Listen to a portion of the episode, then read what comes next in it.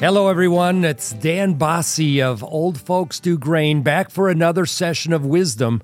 This will be the second podcast as we build momentum going forward. But the discussion today will be held with Stephen Freed. Steve has just left ADMIS. Steve is a longtime grain expert, been in the business even longer than I have, probably 4.5 decades. But Steve, just in his retirement, we wish him well, but we're going to talk about his career and then dive deeper into the grain markets in terms of what's ahead.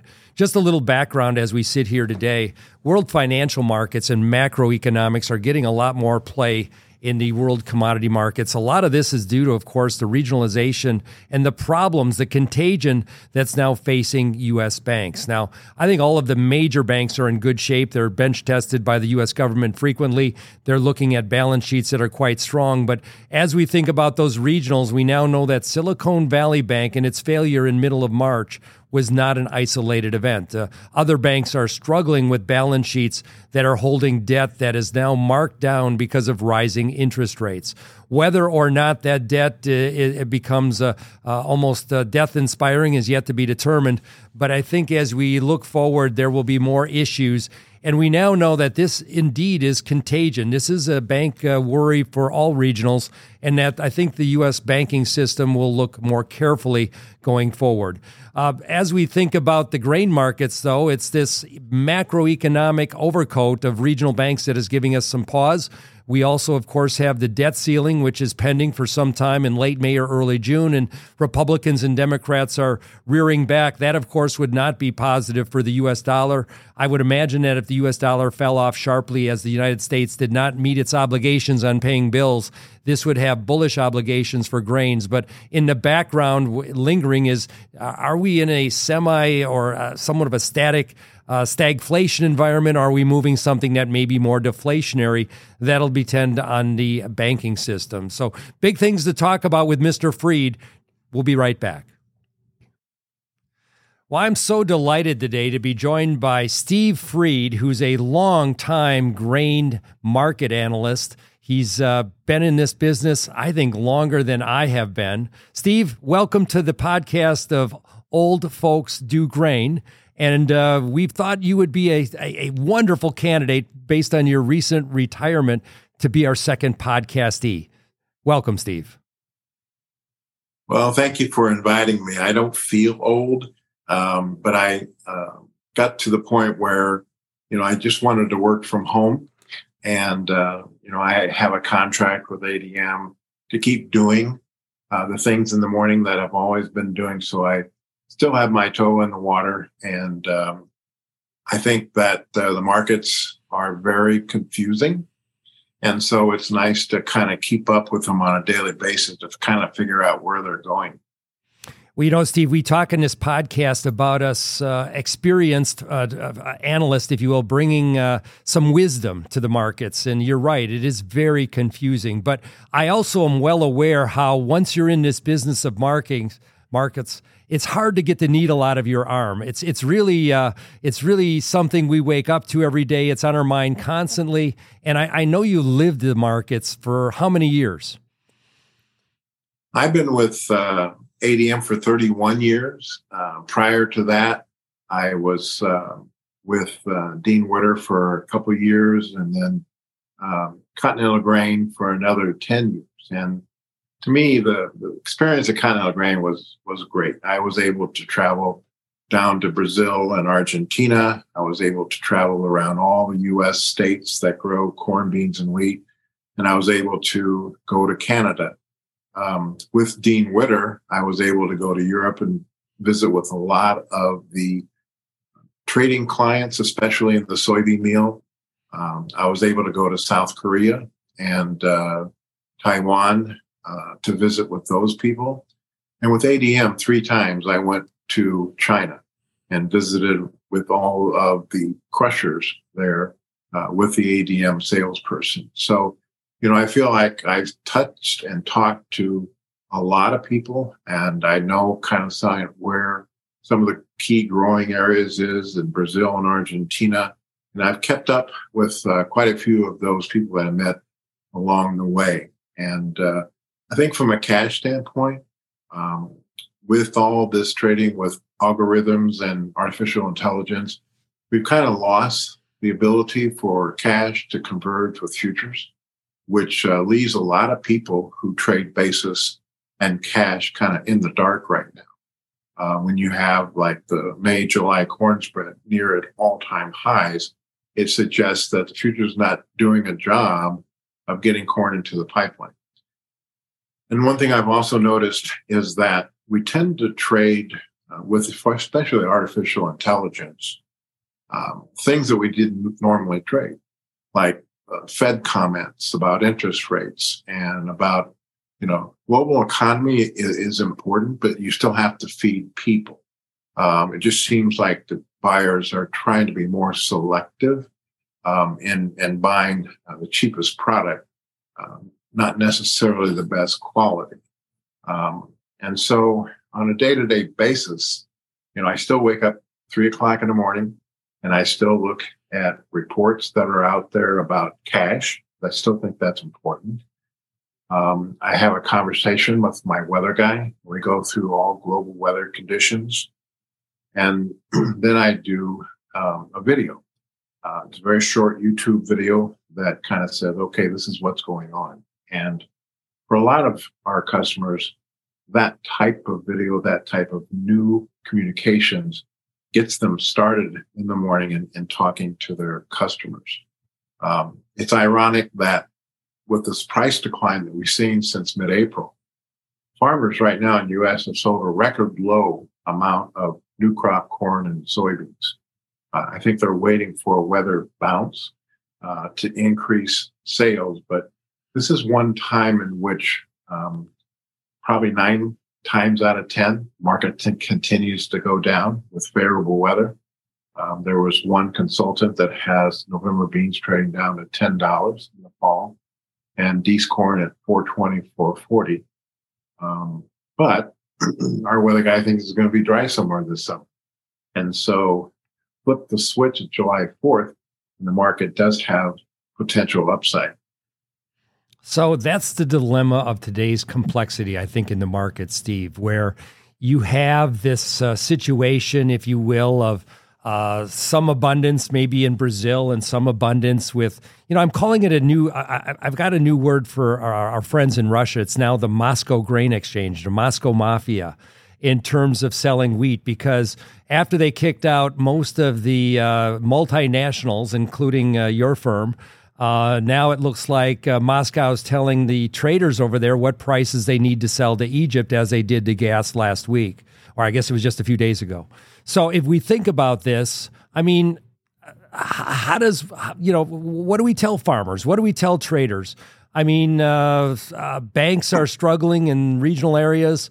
The dollar's declining. Where do we have confidence in terms of looking at opportunity? I've had 3 meetings with farmers, one in Nashville with top producing farmers. And, you know, what I told them is that the trend of U.S. losing export share to the Black Sea and South America is going to continue. And there's some people that feel in the next 20 years, we will continue to lose market share. And we could come down to the point where our crops are for domestic use only. And I think farmers were pretty shocked by that potential, because on one hand, we may need less corn and even less wheat acres at these low amounts. But conversely, with the soybean, we may need more soybean acres to handle all these new plants that are making for biofuel. So from a farmer standpoint, it's very tough to market when the only chance for a rally is when you have a lower crop or you have some kind of a drought situation. So for farm marketings, I think that it's tough this year because they have money in their pocket and in the bank, and they're not being aggressive.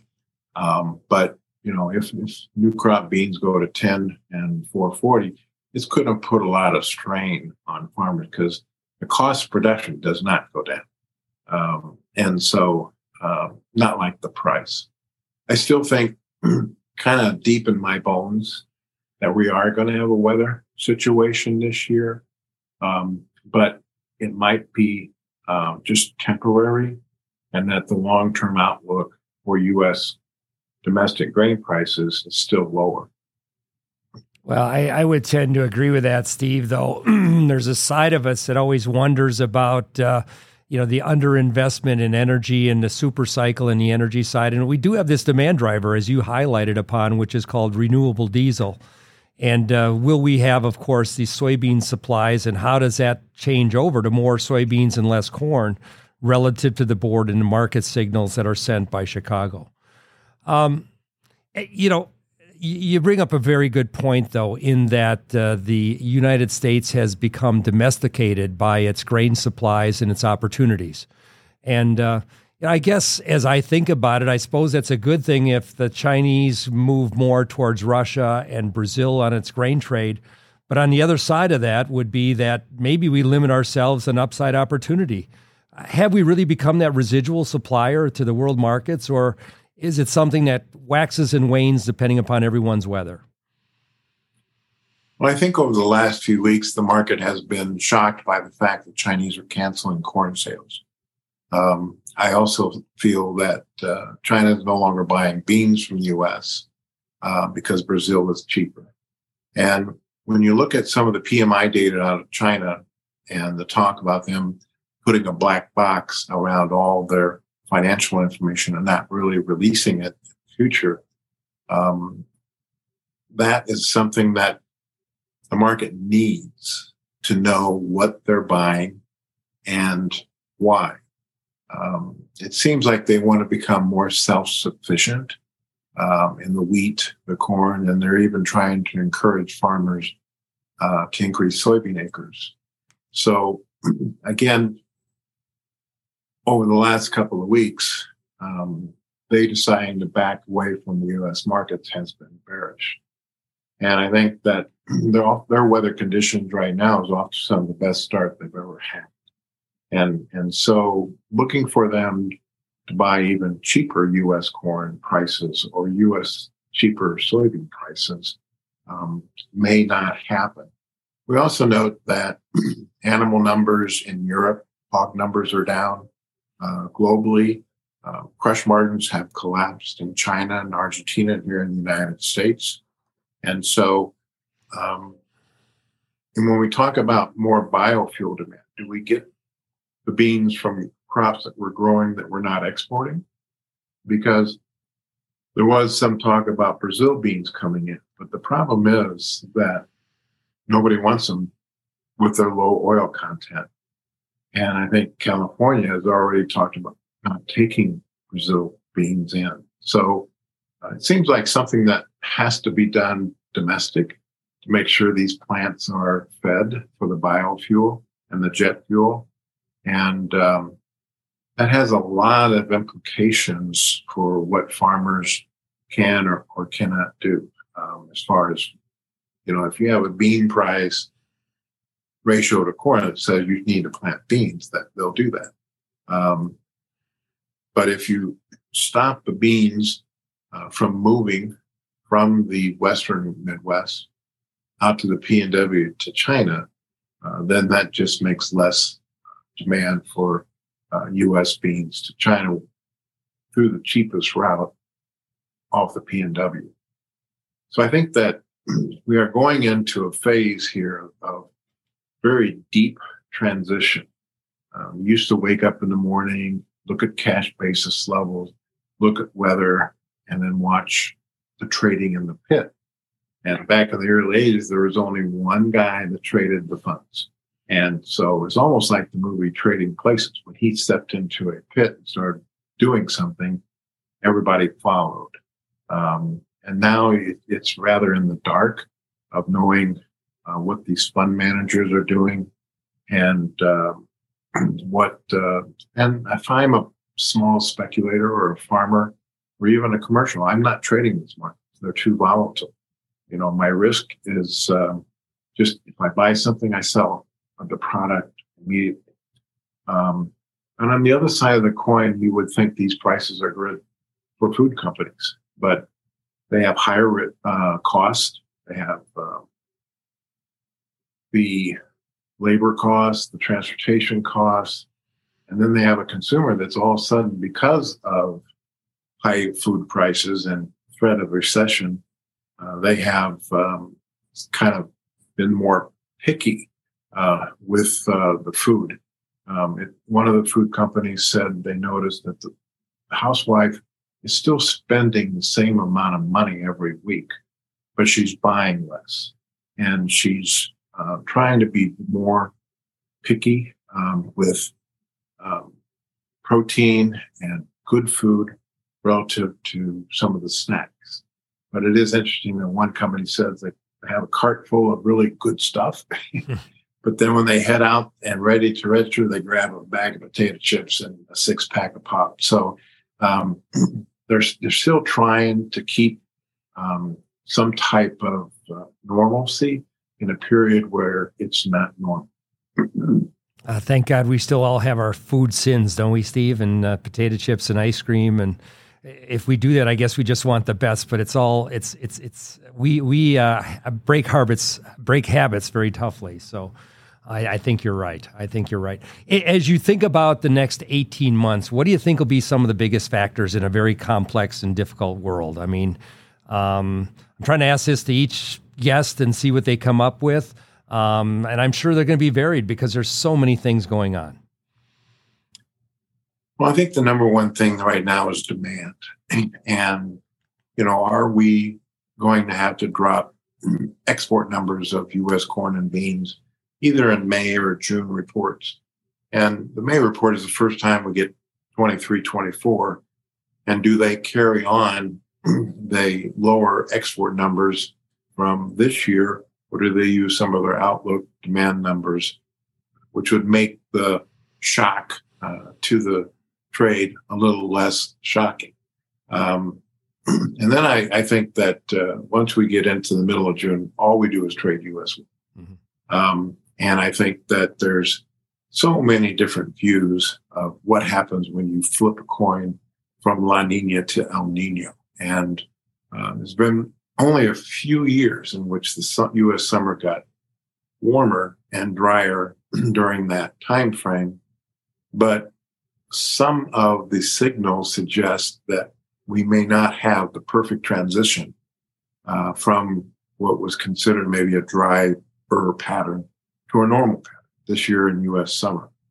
We're already seeing delays in plantings of spring wheat in the U.S.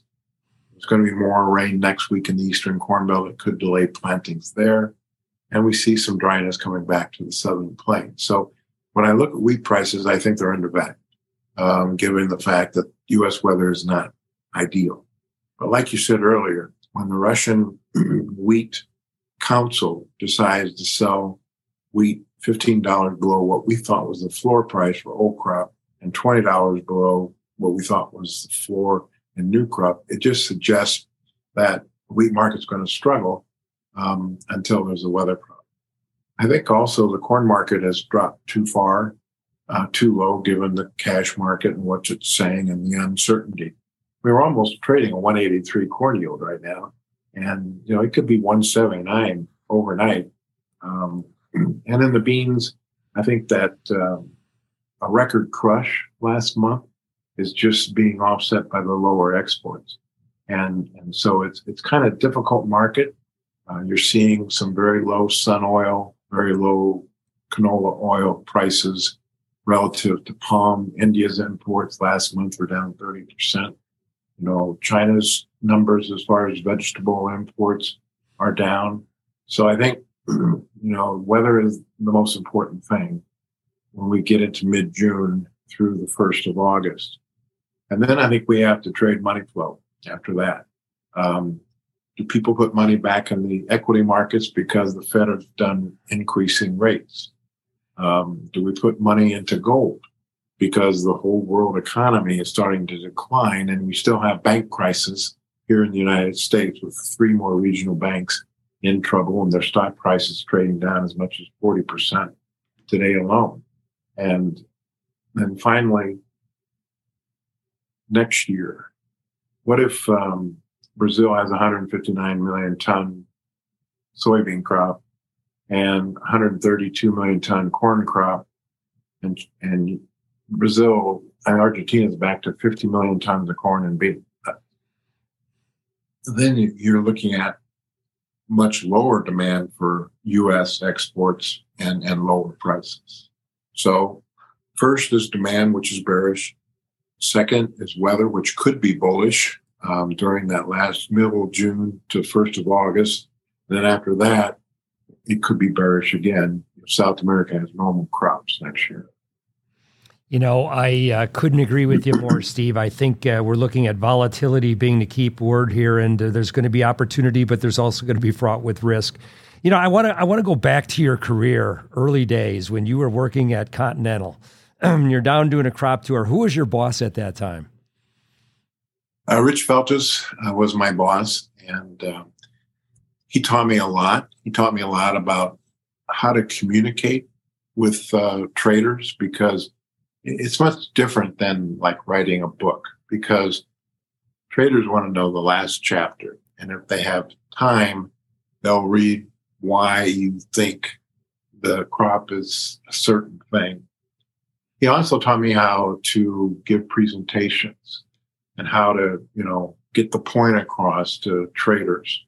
And he also taught me how to, you know, talk to people, whether at the USDA, universities, from an agronomy standpoint. Because if you drive up to a farmer, you know, he's pretty much going to say he's got the worst crop ever, even though he's standing behind the best crop ever. And when we talk to elevators, I think that they have a good sense of local, but they don't have a good sense of the big picture. And I think that that's something that farmers... I ran across saying, well, my crops are down. But I tell them that the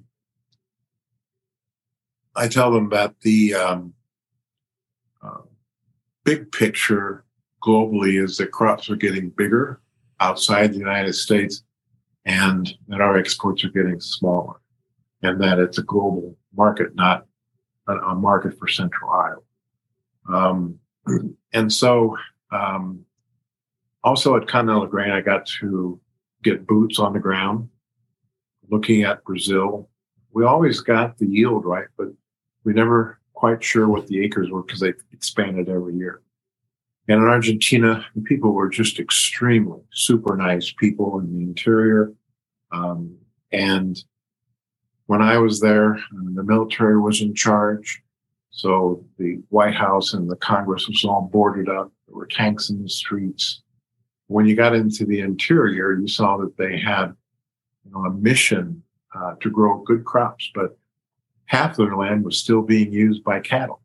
And so that's something that can expand. And they have probably the second best ground in the world compared to Ukraine.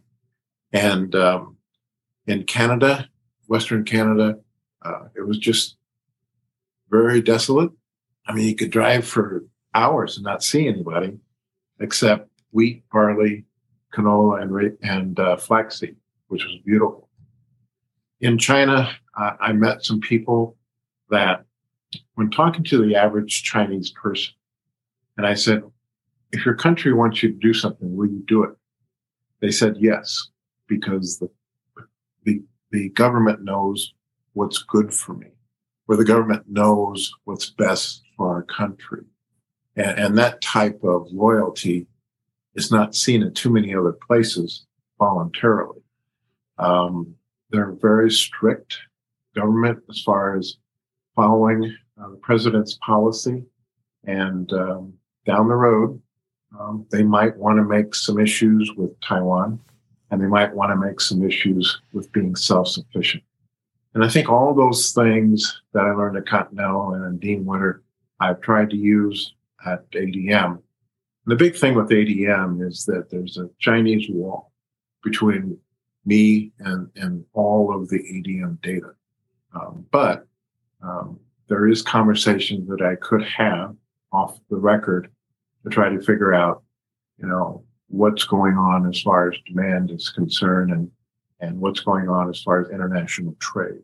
So I felt that there's some very good traders at ADM that kind of have the insight as to at least where the basis might be going, which has always helped me in coming up with some price outlook.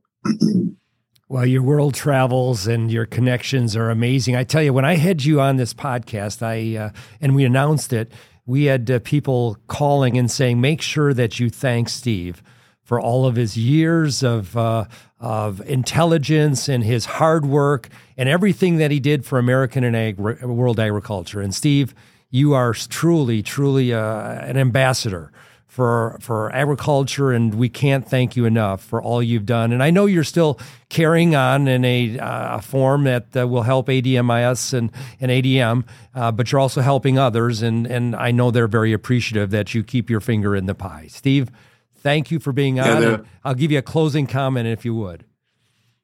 Well, my dad taught me two things when I was growing up.